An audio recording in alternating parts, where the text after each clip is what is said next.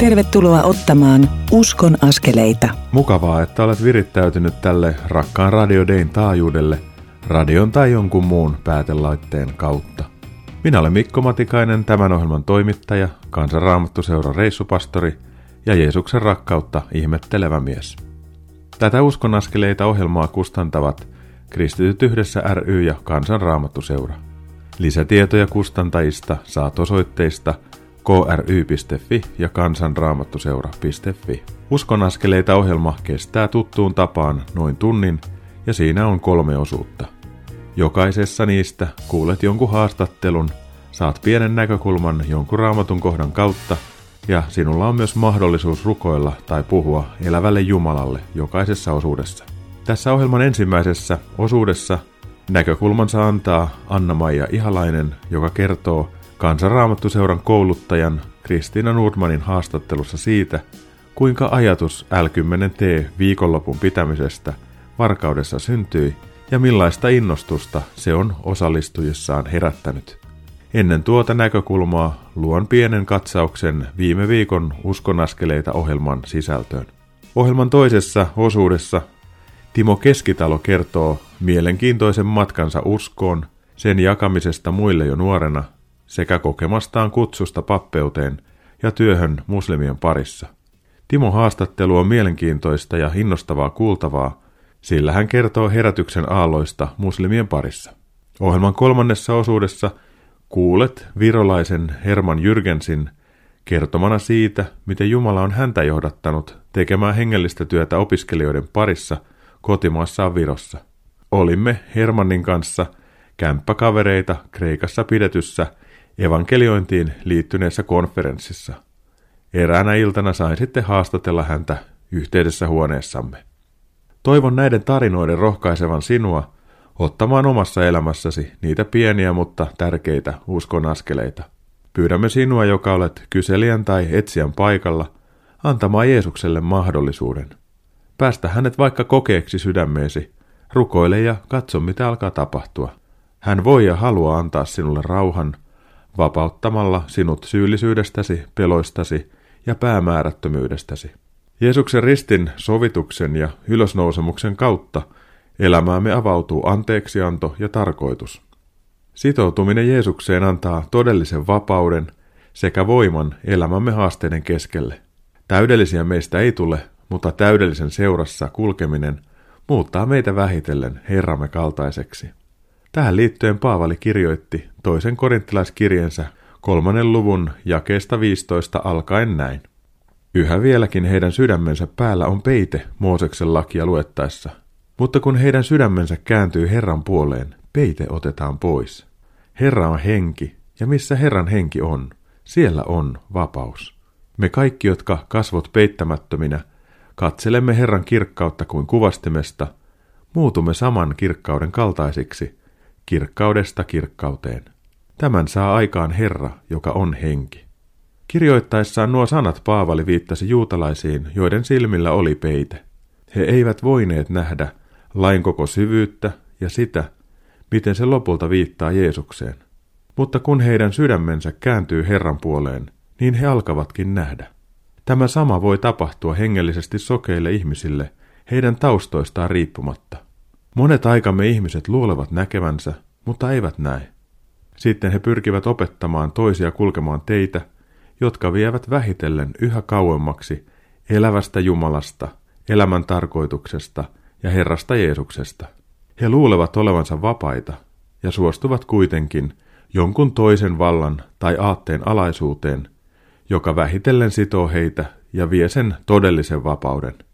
Siellä, missä peite otetaan pois, ja missä Jumalan henki saa vaikuttaa, on todellinen vapaus. On ehkä hieman jännää, kun sanon, että sitoutuminen Jeesukseen antaa vapauden, mutta niin se vaan on. Jeesus vapauttaa meidät synnin sidoksista, itsemme korostamisen ylimääräisestä tarpeesta ja päämäärättömyydestä.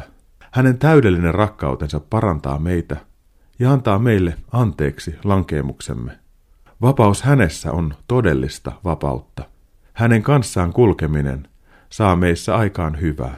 Hän hoitaa meitä ja haluaa hyvyytensä heijastuvan meistä myös toisiin ihmisiin ja olemaan hänen kaltaisiaan. Omalla kohdallani tämä on kyllä vielä hyvin vajavaista, mutta tuon täydellisen seura on hoitavaa ja rohkaisevaa. Viime viikon ohjelmassa pääsit kuulemaan täällä tuttua radioääntä Elina Karosta ja hänen mietteitään rukouksesta, sen merkityksestä ja vaikuttavuudesta. Elina jututti kansanraamattuseuran kouluttaja Virpi Nyyman häikäisevän kirkas kiertueen yhteydessä Lahdessa. Samassa ohjelmassa kuulit Virpi Nymanin tekemän haastattelun Suvista, joka sairasti vakavaa ja rampauttavaa Parkinsonin taudin sukulaissairautta, joka aiheutti helvetillistä kipua ja kramppeja. Suvin sisarella Virpillä oli sama sairaus. Suvi tuli uskoon ensin ja Virpi hieman myöhemmin. Jumala paransi Virpin ensin tuosta vakavasta sairaudesta. Tämä aiheutti luonnollisesti Suvissa erilaista asioiden prosessointia. Niiden kautta hän pystyi iloitsemaan siskonsa parantumisesta ja jäämään elävän Jumalan käsiin. Suvi totesikin jossain haastattelun vaiheessa, että hän ajatteli voivansa julistaa evankeliumia vaikka pyörätuolista käsin, jos niin olisi tilanne. Sitten Suvin sisar koki, että oli tärkeää tulla rukoilemaan Suvin puolesta yli 500 kilometrin päästä. Oli selvinnyt, että nuorena he olivat Suvin johtamina pelanneet spiritismiä ja Suvi oli muutenkin ollut kiinnostunut noituudesta. Suku oli kyllä sanoutunut noista asioista jo irti, mutta rukouksessa kävi ilmi, että vielä oli jokin sidos Suvissa. Kun hän siitä vapautui, niin hän myös parani. Tuo kertomus on kokonaisuudessaan ajatuksia herättävä. Ohjelmassa nostettiin esiin myös ajatuksia paranemisesta sekä lääketieteen että rukouksen tärkeydestä ja niiden yhteisvaikutuksesta. Halutessasi voit vielä kuunnella tuon viime viikon ohjelman Radio Dayn nettisivujen kautta. Hakeudu Radio Dayn sivuilla Uskon askeleita ohjelman alasivulle, josta pääset kuulemaan tämän vuoden aikana tehtyjä ohjelmia. Sieltä löytyy myös tuo viime viikkoinen ohjelma. Antakoot nuo ohjelmataltiot kuulijoilleen sellaisia virikkeitä, joiden varassa he voivat ottaa niitä pieniä mutta tärkeitä uskonaskeleita. Nyt siirrymme kuuntelemaan, kun Kansanraamattuseuran kouluttaja Kristiina Nordman jututtaa Anna-Maija Ihalaista. Haastattelu on tehty, kun Kristiina piti l koulutuksen Varkaudessa. Uskon askeleita. Olen Kristiina Nordman, KRSn kouluttaja. Olemme pitäneet täällä Varkaudessa Luukas 10 viikonloppua. Anna-Maija Ihalainen, sinä olet tämän Varkauden seurakunnan evankelioimistyöryhmän puheenjohtaja. Mitä ajattelet järjestäjänä tällaisen viikonlopun suunnittelusta ja toteutuksesta? Se ottaa aina semmoisen oman aikansa, että saa tuotua jonkun uuden, vaikka tämäkin Luukas 10 koulutus esille tänne. Siihen on mennyt nytkin se pari vuotta, mutta nyt järjestäjänä iloitsen siitä, että tuli ne ihmiset, jotka tuli ja jotka Herra tähän tilaisuuteen lähetti ja koin sen, että näin sen siellä sen innon tästä, että kaikki oli hyvin niin otettuja ja saivat siunattuja ja jotenkin se palava halu, että meidän seurakunnassa kuitenkin on meilläkin, mitkä täälläkin oli, niin se näkyy ulospäin tehtävästä työstä. Eli me ollaan seurakunnassa voimahakupaikka ja sitten meidän tehtävä on työskennellä aina ulospäin. Että ilo on tästä, mitä näin ja koin, ja että kannattaa nähdä aina se järjestämisen vaiva. Mistä olit itse saanut sykäyksen tähän tämä viikonlopun järjestämisen? Joo, no varmasti sieltä jo, että on käynyt evankelista koulutuksen Perhenniemessä ja siellä on ollut Petri Välimäen koulutuksessa ja se on varmaan siellä se jo se pohja ja se oma kutsumus, mutta myös on käynyt tämä Luukas 10 koulutuksen jo aiemmin ja on nähnyt sen, miten se on niin kuin semmoista käytännössä tapahtuvaa evankeliointia ja se on helppoa ja se on helppo tuoda seurakuntalaisille, että kaikki ei tarvitse olla niitä evankelistoja, vaan että jokainen voi olla paikallaan se lähetyskäskyn toteuttaja. Niin se on se minulle, että mulla on aina vähän tämmöinen verkosto näkyy. Mä itse ehkä sellainen verkostoihminen, että mä haluaisin, että ihmiset aktivoituu ja verkostoituu ja nähdä se jatkumo. Niin tämä oli jotenkin semmoinen käytännön työkalu ja tavalliselle seurakuntalaiselle. Mä silleen tiivistäisin. Näetkö, että täällä on mahdollisuuksia kantaa pidemmällekin, ettei tämä ole vain käyty kurssi muiden kurssien joukossa? En todellakaan, vaan tästä oikein, kun tänäänkin on jututtanut tuolla ihmisiä, niin niillä on todella halu tähän. Että, ja ollaan jo sovittu nyt tuolla, että kerran kuussa aletaan tapaamaan. Ja, jo, ja annoin vähän ideoitakin sinne, että lähdetään rukouskävelylle, jakaannutaan, tehdään sitä, mikä itselle on luonnollista. Meitä on siellä nyt monta, niin jokainen tekisi vähän sitä, mikä on sille luonnollista. Löydetään niitä tapoja. Uskon, että on jatkumo. Sinulla sydän sykkii todellakin ulospäin ja se on se, mihin meitä on kutsuttu rakkauden tekoihin. Usko näkyy tekoina. Sulla on myös annettu sydämelle vähän laajempaakin näkyä, ei vain täällä Suomessa. Haluatko siitä kertoa? No kyllä joo. Mm, ollaan perustettu tämmöinen yhdistys nyt, ei ole ihan kahta vuotta, mutta Pethel Apu ry, joka tähtää tähän orpolapsien auttamiseen. Ja meillä on nyt kohde tuolla Etiopiassa Ampon kaupungissa. Ja huomenna on sinne lähdössä itse asiassa, en ole aikaisemmin käynyt. Meillä on siellä löytynyt paikallinen seurakunta ja pappi, jolla on tämä sydämen halu auttaa näitä orpoja. Ja nyt pääsen ihan läheltä katsomaan sitä ja koen, että ehkä Jeesus taas siellä opettaa jotakin näkemään sitä osaa Kristuksen ruumista, mikä kärsii. Ja se on myös se, että minkä ehkä tiivistäisin, että meillä tulee olla oikeanlainen murhe ihmisten tähden, orpolasten tähden tai sielujen tähden, että se, se on meille sydämessä tärkeää olla oikeanlainen murhe. Voisitko johdattaa meitä lyhyesti rukoukseen näiden asioiden puolesta, mitä tässä puhut? Joo, kiitos Jeesus, että saamme olla tässä Kristinan kanssa ja tuoda Herra nämä, tämän viikonlopun jokainen ihminen, joka tänne tuli. Että me kiitämme jokaisesta ja saamme siunata, pyytää Herra sinun siunausta, että siunaa, että jokaisella on se hengenpalo ja se kutsumus ja löytävät sen ja heidän silmänsä ja korvansa avautuvat näkemään lähellä olevat ihmiset tässä kaupungissa ja lähellään ja siunaa jokaisen sydän, että se on avoin lähimmäisille. Kiitetään tästä viikonlopusta ja jokaisesta, joka täällä oli ja johda meitä Herra eteenpäin pyhän henkesi johdatuksessa. Kiitos Jeesus. Amen. Kiitos sinulle Anna-Maija ja siunausta sinun uskon askeliisi. Samoin myös sinulle Kristiina. Kiitoksia, että olit ja oli ihana tutustua ja kiitos kaikesta Annista, mitä meille annoit. Kiitos Kristiina ja Anna-Maja tästä. Kuten haastattelusta kävi ilmi, niin asiat ottavat aina oman aikansa, jotta ne kypsyvät. l viikonloppujen kanssa on samoin. Ihmiset kuulevat Jeesuksen opettamasta elämäntavasta ja kohtaavat viikonlopuissa mukana olleita innostuneita ihmisiä. Todella usein l tapahtumiin osallistuneet haluavat jatkaa kokoontumisia, ottaa itselleen l parin ja pitää asioita esillä myös omissa pienryhmissään. Tällöin innostus kasvaa ja leviää. Näin kävi myös Varkaudessa.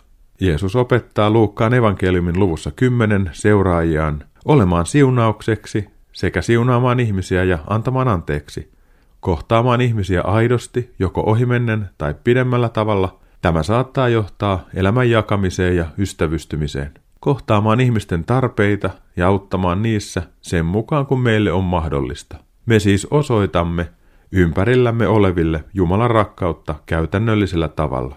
Kun tilanne aukeaa, niin me myös kerromme Jeesuksesta oman elämämme kautta, kertoen siitä, mitä Jeesus on meidän elämässämme tehnyt, miten hän on meitä parantanut, kohdannut tai lohduttanut. Nämä näkökulmat ovat sinänsä yksinkertaisia, mutta niitä arkeen soveltamalla elämämme muuttuu. Toisinaan niiden harjoittaminen avaa sydämemme laajemmin Jumalan pyhälle hengelle ja hänen puheelleen. Hän voi laskea sydämellemme uusia asioita. Anna-Maija Ihalaisen sydämelle Herran henki on laskenut orpolapset ja heidän auttamisensa.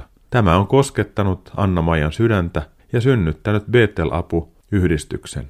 Anna-Maija tiivisti asian hyvin sanomalla, että meillä tulisi olla oikeanlainen murhe ihmisten tähden ja sielujen tähden. On tärkeää olla oikeanlainen murhe sydämessä, jotta myös lähtee liikkeelle eikä vain voivottele. Anna-Maija jo rukoili, mutta haluaisin huokaista vielä kanssasi lyhyesti. Rakas Jeesus, kosketa sydämiämme, jotta meissä olisi oikeanlaista murhetta lähimmäistämme parhaaksi. Kiitos, että olet antanut meille niin paljon, että meillä on mistä antaa. Kiitos Isä, että kuulet rukouksemme ja Pyhä Henki olet johdattajamme. Jeesuksen nimessä, aamen. Pidämme nyt asioiden käsittelyssä kappaleen mittaisen tauon. Kuuntelemme seuraavaksi kappaleen olen saanut niin paljon, jonka laulavat meille Eve ja Ossi. Tuon kappaleen jälkeen pääset kuulemaan Timo Keskitalon elämästä ja kutsumuksesta, kertoa muslimeille Jeesuksesta. Pysy siis kanavalla, kun Uskon askeleita ohjelma kohta jatkuu.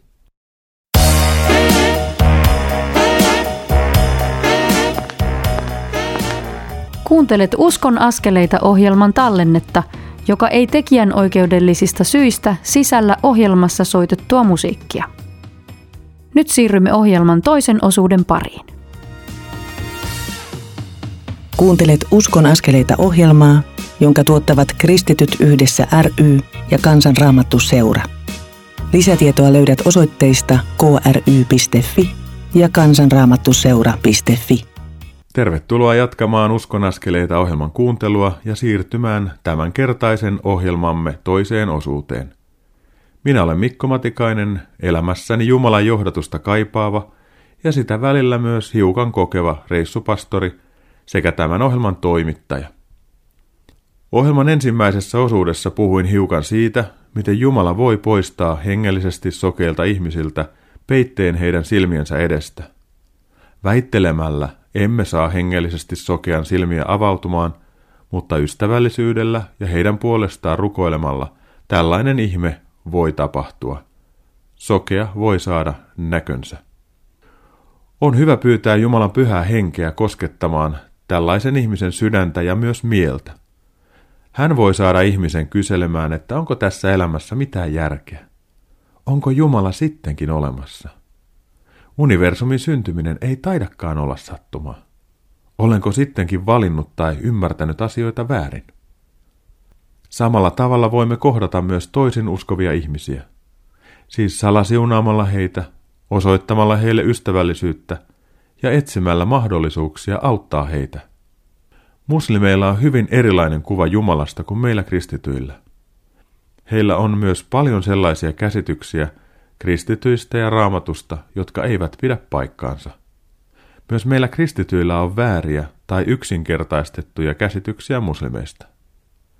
Jeesus voi kuitenkin antaa meille rakkautta kaikkia ihmisiä kohtaan ja viisautta toimia heidän kanssaan ilman vääriä pelkoja. Arvostan kovasti kaikkia, jotka pystyvät tai osaavat toimia tällä rajapinnalla. Eräs näistä ihmisistä on pastori Timo Keskitalo. Kohtasimme toisemme Radio Patmoksen studiolla, jossa olin hänen vieraanaan erässä rukousohjelmassa. Sen päätyttyä sain mahdollisuuden nauhoittaa nyt kuulemasi keskustelu Timon elämästä ja kutsumuksesta. Uskon askeleita. Mikko Matikainen tässä, mä olen Radio Patmoksen studiolla ja mun vieressä on Timo Keskitalo. Sydämellisesti tervetuloa Uskon askeleita ohjelmaan. Kiitos. Mä haluaisin kysyä, että miten Jumala on sua johdattanut sun elämässä, Timo, että miten Herra on tullut sun elämään? No ihan jos lähtee sitten liikkeelle, miten on tullut uskoon, eli miten Jeesus on tullut mun elämään, niin, niin se tapahtuu semmoisessa vaiheessa, että mä olin tämmöinen vähän pikkuvanha 13-vuotias. Ää, siis ennen rippikouluikää – tosiaan siis luterilaisen kirkon rippikoulun kävin sitten pari vuotta sen jälkeen, mutta tämä, miten mä tulin uskoon, niin se tapahtui jo pari vuotta sitä ennen.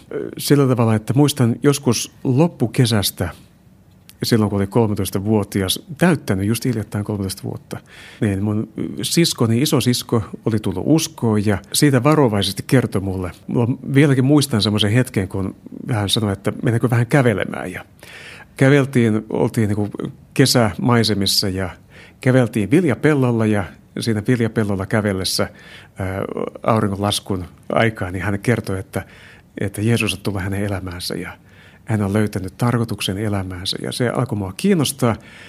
Ja vaikka olin siis 13-vuotias, niin mä olin kovasti pohtinut elämän tarkoitusta ja olin jo vähän vaipumassa semmoisen ajatukseen, että elämällä ei ole tarkoitusta. Oli vähän sellaisia synkkiä ajatuksia mielessä, mutta etsin elämän tarkoitusta myöskin vähän jostain ideologioista.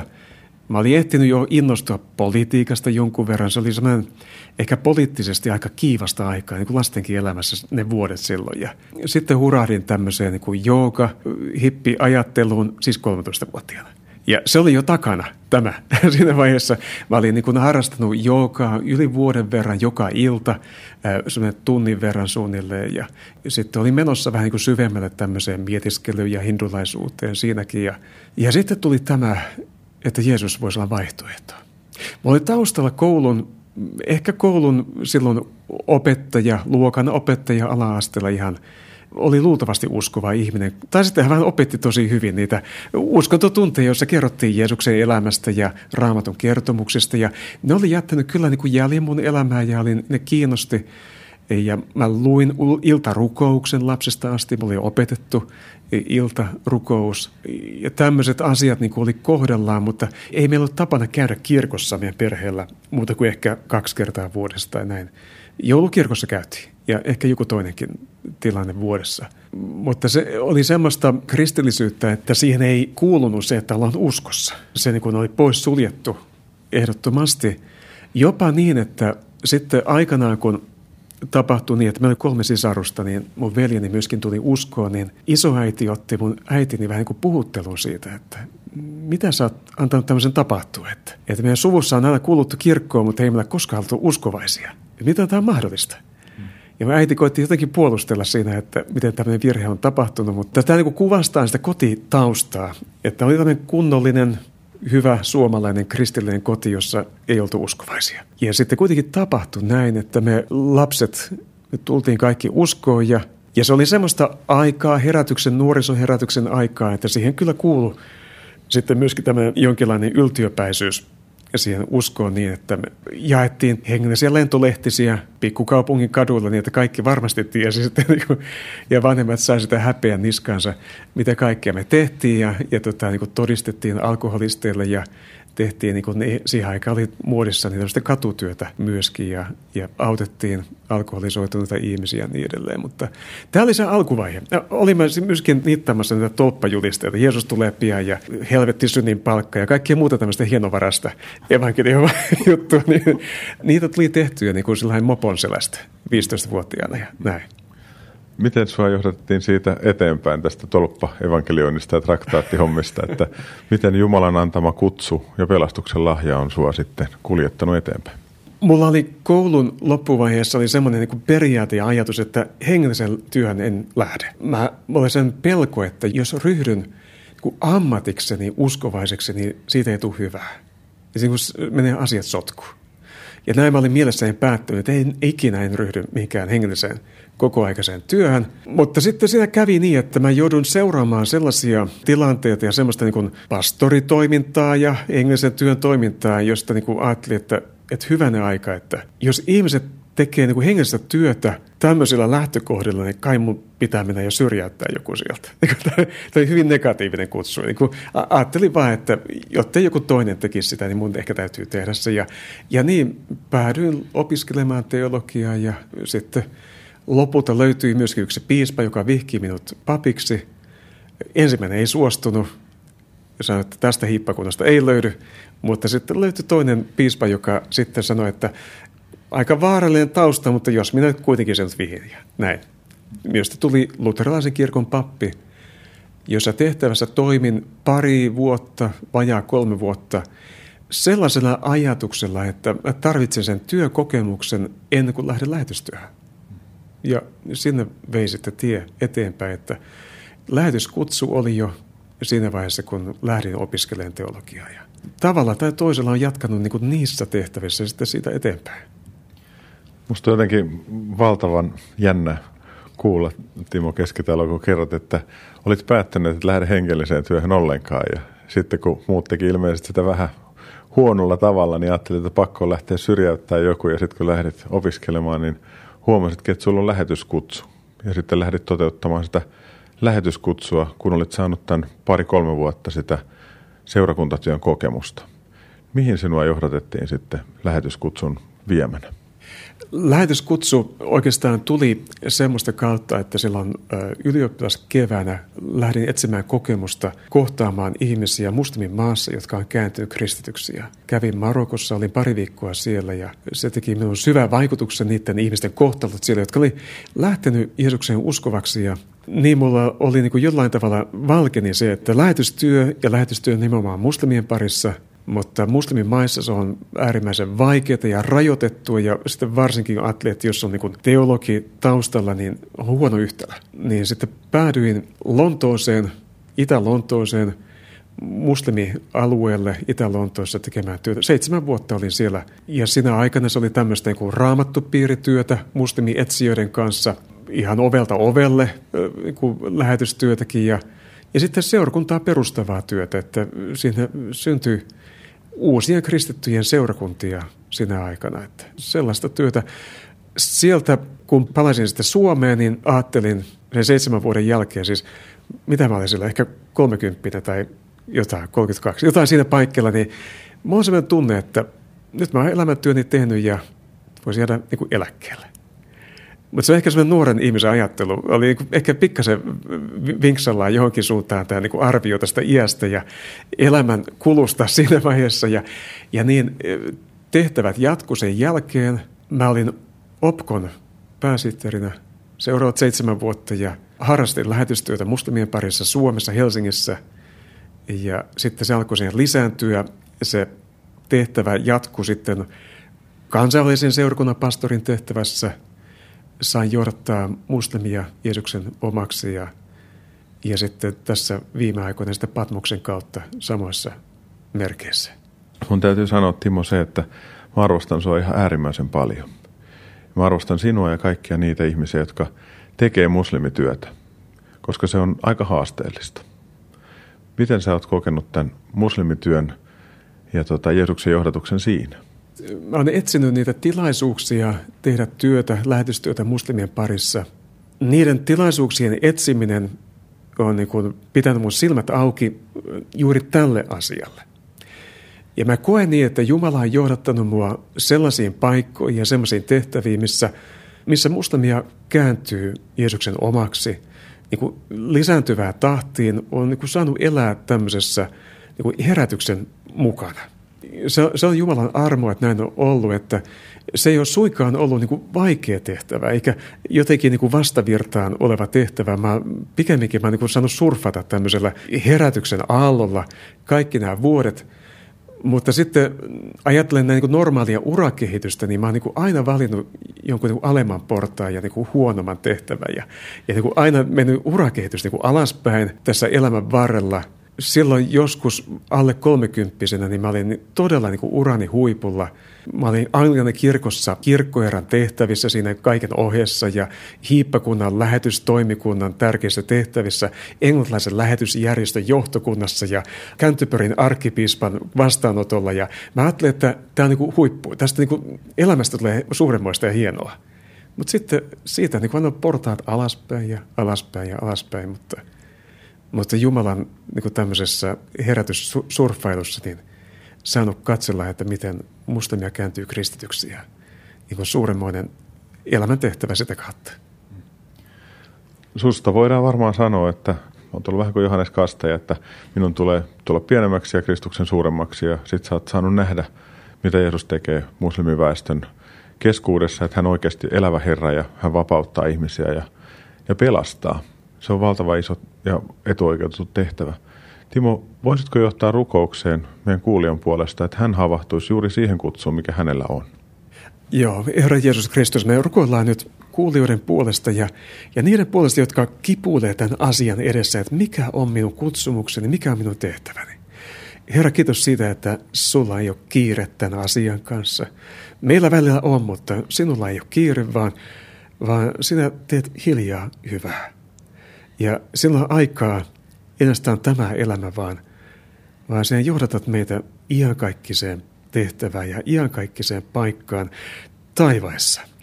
Uudessa Jerusalemissa meillä vastaan se niin kuin täydellisesti se oma paikka. Ja, ja kiitos, että sä tällä työmaalla hiljaisesti katselet ja asettelet meitäkin kohdalle ja paikalleen siihen suureen rakennelmaan, mitä sinä rakennat. Ja, ja pyydetään, että tällä hetkellä saataisiin olla nöyrästi etsimässä, että mihin sinä haluat meitä asettaa. Herra Jeesus Kristus. Amen. Amen. Kiitos Timo Keskitalo tästä ja kaikesta siitä, mitä sä teet Jumalan valtakunnan hyväksi.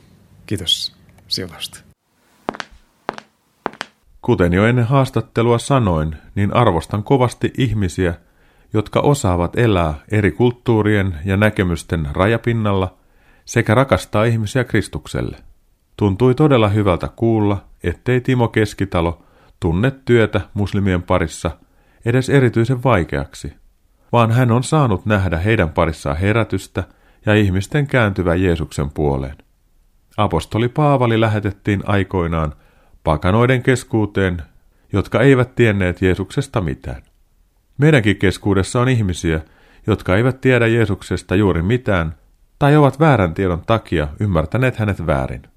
Meitä jokaista kutsutaan elämään uskoamme todeksi ja näyttämään toisille elämällämme, millainen Jeesus oikeasti on.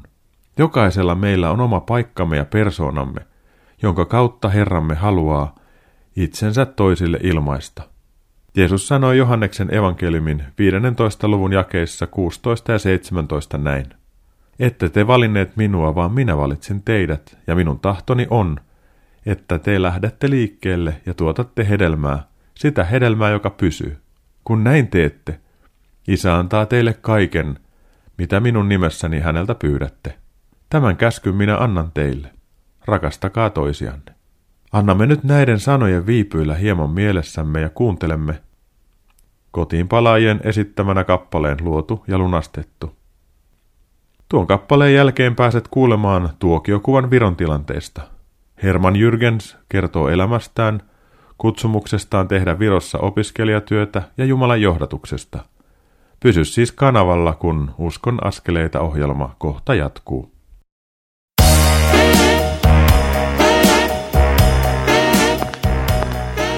Kuuntelet Uskon askeleita ohjelman tallennetta, joka ei tekijän oikeudellisista syistä sisällä ohjelmassa soitettua musiikkia. Nyt siirrymme ohjelman kolmannen osuuden pariin.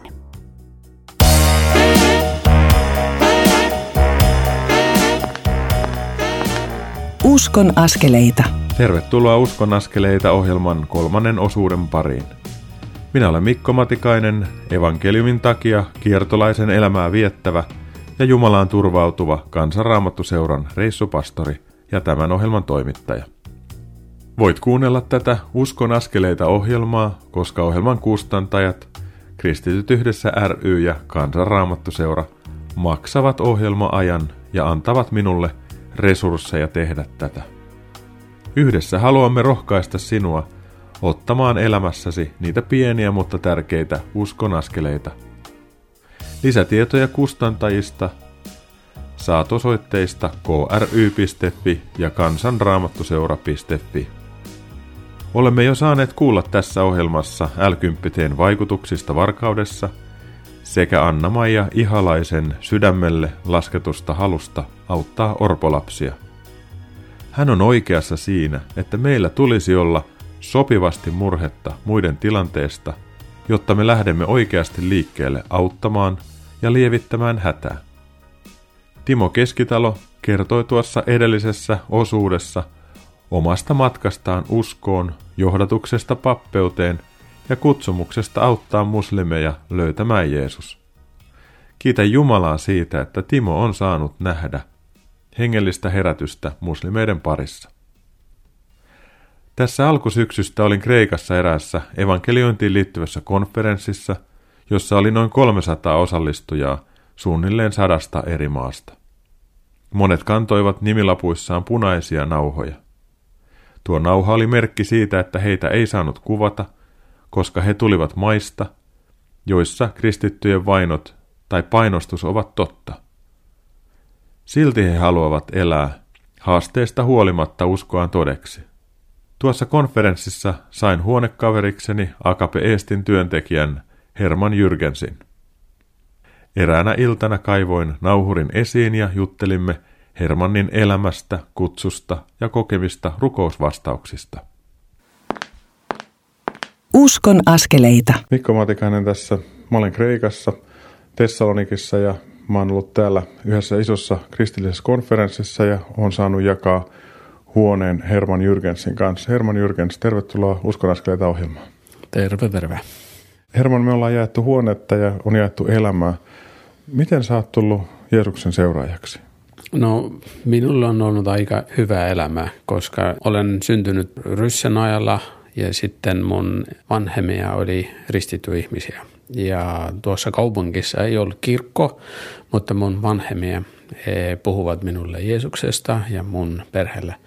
Ja siksi mä tiesin, ja jos mä olin yhdeksän vuotta vanha, sitten mä sanoisin, että mä, mä haluan olla ristitty ihminen. Mä haluan niin kuin, ottaa Jeesuksen mun sydämen. Yhdeksänvuotiaana teit tämmöisen ratkaisun, vaikka ympäristö ei todellakaan ollut ihan kristillismyönteinen. No ja sillä ajalla se oli aika erikoinen, että no tuolla oli niin kuin noin 30 porukkaa, oli kuka oli ristitty ja kaupungissa oli 6000 henkinen. Että, että no joo, että jos olet ristillinen siellä sitten se on no hiukan eri. No jos ajatellaan siitä eteenpäin, niin mitä Jumala on johdattanut sinua? No sieltä rupesin lukemaan raamattu enemmän ja sitten oppimaan sieltä ja, Jumala niin auttaa ja helpottaa ja äiti ja isä on auttanut ja opettanut minua. Mutta jos mä tulin niin yliopiston, sitten mä niin kuin, ei ollut kovin tulinen kristillinen. Mä olin niin kuin aika rauhallinen, ei, ei mitään erikoista. Ja sitten mä tapasin Campus Crusadein ihmisiä. No jos ihan rehellinen olen, sitten mä tapasin mun äh, vaimo, ei, ei, no tyttöystävä. Ja hän niinku, oli Campus Crusadein äh, staffin kanssa ja yhteensä heidän hommissa. Ja hän sanoi, että menne tonne, että tuolla on hyvä niin kuin raamattu, raamattutunti. Ja mä sanoin, että joo, joo, ihan varma mennä tonne. Ja sitten jos mä olin niin siellä raamatutunnissa, sitten mä oppin, että, että usko se on niin jotain, mikä toimii joka päivä. Ja se ei ole semmoista niin teoreettisista, vaan se on niin ihan joka päivä elämä asia. Ja, ja sitten he sanovat, että tule mukana, niin kuin, tule myös niin kuin, lähetystöissä. Mä ensiksi sanon suora, ei, ei, ei, se ei ole mun homma, koska minulla oli niin kuin, omat ajatukset ja mä niin kuin, ajattelin, että jos mä lopetan ylikoulu sitten rakennan oman liikkeen ja semmoista asiaa. Mutta he sanovat niin kuin ihan viisasti, että rukoile ja kysy, kysy Jumalalta, mikä Jumala haluaa. Ja sitten mä sanoin, no tätä pitäisi tehdä. Ja sitten mä otin noin yksi kuukautta ja mä niin kuin kysyin Jumalalta ja rukoilin. Ja, ja joka päivä, jos niin kuin meni ohi, sitten mä kokeisin siitä, että, että Jumala niin kuin sanoi, että tule tänne. Että ole lähetystöissä ja puhu kaikille ihmiselle minusta. Ja se on paljon parempaa kuin sä menet ja teet liikkeen. Sä voit minna ja tehdä liikkeen, mutta mä haluan tulla tänne. Ja sitten, no se oli aika, niin kuin, no se otti aika. Ja sitten jos yksi kuukautta meni myöhään, sitten mä sanoin, että Jumala, jos sä kutsu, sitten mä haluan sanoa, että mä tulen. Mutta kuitenkin mä sanoisin se ensimmäinen april. Mikä on april? Se on aprillipäivä, eli päivä, jolloin saa jukseta. joo, joo, niin kuin tämällä päivä, päivällä sanoisin sen. Ja sitten siinä mä nyt olen. Hmm. Eli Jumala johdatti sinua tähän Agapen työyhteyteen. Ja sulla on ollut sellainen tarina myös, että kun etsitte asuntoa, niin Jumala johdatti. Miten siinä tapahtui? No se oli näin, että me tehtiin niinku eh, yliopiston töitä yhdessä elantua asuntossa. Ja se oli tosi hyvä, mutta sitten rupesi olemaan aika, että niin kuin rukoilimme ja tuntimme, että Jumala sanoi, että nyt on aika lähteä toisella paikalla. Ja sitten emme niin kuin halunnut mennä tai, tai niin kuin miettisimme, että menemmekö tai ei mene. Ja sitten Jumala näytti, että se on ihan selvä, että nyt täytyisi mennä. Siis aika ihmeellistä, millä se niin kuin aloittaa. Niin kuin Virossa eh, kerätä tukea on tosi vaikea. Mutta jos me rukoilimme ja sitten oli näin selvä asia, että me, me olimme tosi yllättyneet, millä se tapahtui. Koska yksi päivä tulee iso tuki ja tällä sanaa, että uudelle paikalle. Me ei tuntunut tätä ihmistä, me en tietänyt kuka hän on. Ja tulee semmoista, että me ollaan niin kuin, mistä se voi tulla. Ja sitten me katsottiin, että Jumala sanoi jotain, että nyt pitäisi mennä liikkeelle. Ja sitten me aloittimme ja, ja Jumala anta näin, että, että kuitenkin kaikki tuli yhdessä ja oli mahdollisuus mennä. Ja sitten jos me olimme niin kuin melkein uudella paikalla, sitten tapahtui jotakin, että, että me niin uskoisimme, että no nyt on valmiina ja pääsee sisään ja saa minna ja, ja mainostimme kaikille tutenkeille, että opiskelijoille, että, että no tulee mahtava ja tosi hyvä asia ja tulka tänne. Ja, ja sitten selviää, että ei se vielä ole valmiina. Ja, ja meillä niin tosi pulassa, että no, kuinka nyt tästä tullaan, ja kuinka tämä tilanne selvittää. Ja emme tiedäkään. Ja sitten me soittimme yhdellä paikalla ja toisella paikalla menimme tonne ja kysymme ja, ja kaikki ovit on kiinni. Ja sitten me ollaan niin kuin, mitä jos nyt tehtiin? Ja sitten niin kuin, ehkä rukoilemme. ja sitten oli tiistaina oli tiimipalaveri ja sitten torstaina pitäisi olla niin kuin tämä tapahtuma. Ja meillä ei ole paikka, mihin mennä. Ja sitten me rukoilemme ja emme saa sanoa, että se oli niin kuin ääni, mutta kuitenkin niin kuin mä ruppesin tietämään, että niin kuin minulla täyttä mennä niin kuin yhten parkkipaikan. Sitten mä sanon tiimikavereille, että, että minulla pitäisi mennä nyt, että menin auton ja ajan parkkipaikan ja odotan siellä, että no nyt jotas piten tapahtua. Ja sitten ototan ja sitten tulee Beike Volvo tulee mun vieren. Ja mä rukoilen, että Jumala, että mitä nyt? Ja sitten kuitenkin niin kun tulee tieto, että minä puhun hänen kanssaan. Ja siellä autossa istui nainen ja, ja mä ajattelin, että en mä tiedä, pitäisikö minä puhumaan tai ei. Ja sitten rukoilen lisää ja, ja uudestaan kun minä puhun hänen kanssaan. Ja sitten mä kuitenkin niin en lähteä ja e, rukoilen ja, ja sitten hän menee ulos ja, ja sitten menee suoraan tonne paikkaan, mihin me haluaisimme, missä pystyy tekemään tämä tapahtuu. Ja sitten mä menen heti ulos ja puhun hänen kanssaan ja sanon, että olen Herman ja tulen Agapesta ja me tehdään opiskelijatöitä ja, ja meillä on tosi iso ongelma, meillä ei ole paikkaa. Ja hän sanoi, että eilen me suljettiin ja me en tiedä mikä me tee. Mutta tässä on pöytät, lautat, kaikki mitä tarvitset, käyttä vaan. Ja sitten mä menin heti takaisin autoon ja sanoin, että Jumala, anta anteeksi, että, että en kuuntele sinua. Ja kiitos, että antat mahdollisuus, vaikka ei totellut heti. Ja sitten se, se on niin tosi hyvä nähdä, että millä Jumala voi antaa ratkaisuja näin tavalla, että se on niin kuin, ei saa olla totta. Ja tuolta tapahtumasta tuli aika monta opiskelijaa, kuka ää, nyt on ottanut Jeesuksen sydämen ja nyt auttavat meitä ja kutsuvat heidän ystävät mukana. Se on jotenkin mahtavaa, kuinka Jumala johdattaa meitä. Herman, millaisten asioiden puolesta haluaisit, että suomalaiset radion kuuntelijat rukoilis sun työn, Eestin Akapen työn, Viron puolesta muutenkin? No mä uskon, että kaiken tärkeintä, että, että meidän sydämessä olisi koko ajan pyhä henki ja että me kuuntelemme häntä. Ja sitten äh, rukolkaa Viron ihmisten puolesta, koska jos mä nyt puhun nuorison puolesta, sitten he ei tietävät melkein ei mitään, ei raamattusta, ei Jumalasta, ei Jeesuksesta.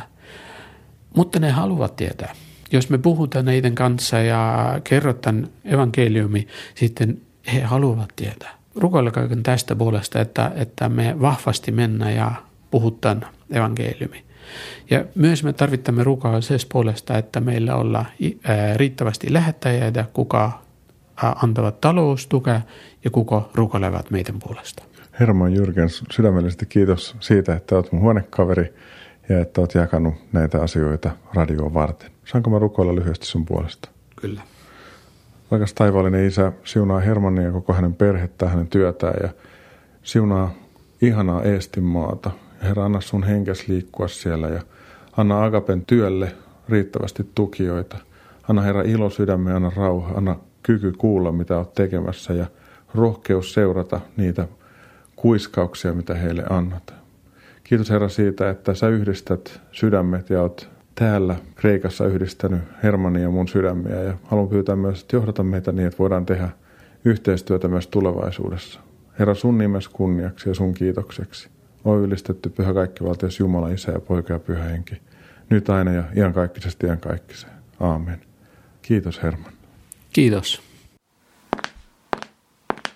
Olen kiitollinen Jumalalle tuosta mainitusta Kreikan konferenssista sekä siitä, että sain jakaa huoneen Herman Jyrgensin kanssa.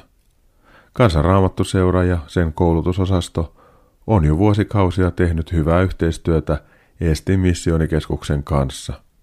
Viime viikolla sovimme tuon keskuksen johtajan Leivi Reinarun kanssa, että menen jälleen ensi keväänä Tallinnaan ja syksynä toisaalle Viroon pitämään l koulutuksia Kerron näistä mahdollisuuksista Hermannille. Ehkä saamme mukaan myös Agape Estin väkeä. Jumala hyvyys ei muuten ole mikään epämääräinen käsite, sillä Jumala hyvyys on persoona, Jeesus Kristus. Hänessä näemme taivaallisen isämme sydämen, joka sykkii meille. Jumalan läsnä oleva pyhä henki kirkastaa Jeesuksen ja auttaa meitä uskomaan häneen. Isä on pojassa ja poika tekee isänsä tekoja. Meitä Jeesuksen seuraajia kutsutaan myös tekemään isämme tekoja tässä maailmassa. Jeesus sanoi Johanneksen evankeliumin 14. luvun jakeesta 10 alkaen näin. Kun puhun teille, en puhu omissa nimissäni. Isä on minussa ja minun tekoni ovat hänen tekojaan. Uskokaa, kun sanon, että minä olen isässä ja isä on minussa. Ellette muuten usko, uskokaa minun tekojeni tähden. Totisesti, totisesti, joka uskoo minuun, on tekevä sellaisia tekoja kuin minä teen, ja vielä suurempiakin. Rukoillaan nyt yhdessä.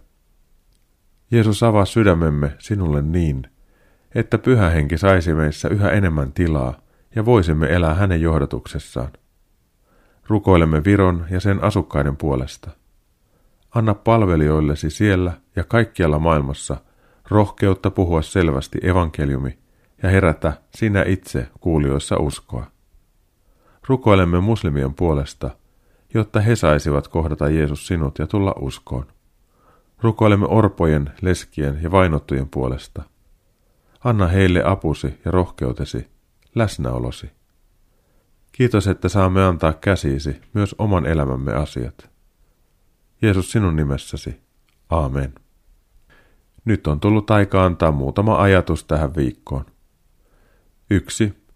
Pyydä Jumalan pyhää henkeä vaikuttamaan sinussa uskoa Jeesukseen ja antamaan rohkeutta elää.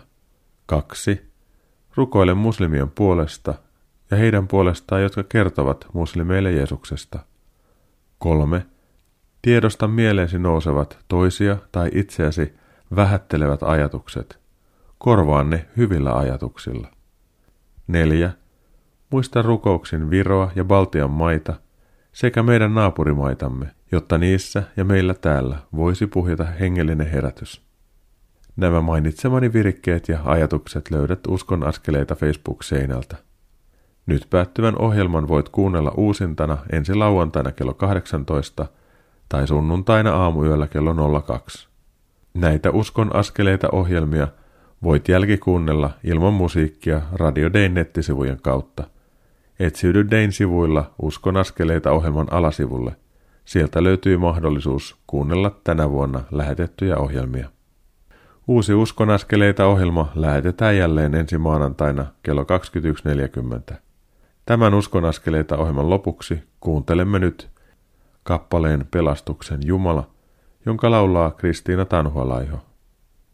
Rohkaistutaan jälleen ottamaan omassa elämässämme niitä pieniä, mutta tärkeitä uskonaskeleita. Mikko Matikainen kiittää ja kuittaa. Jeesus kanssasi. Kuulemisiin jälleen ensi viikolla. Moi moi.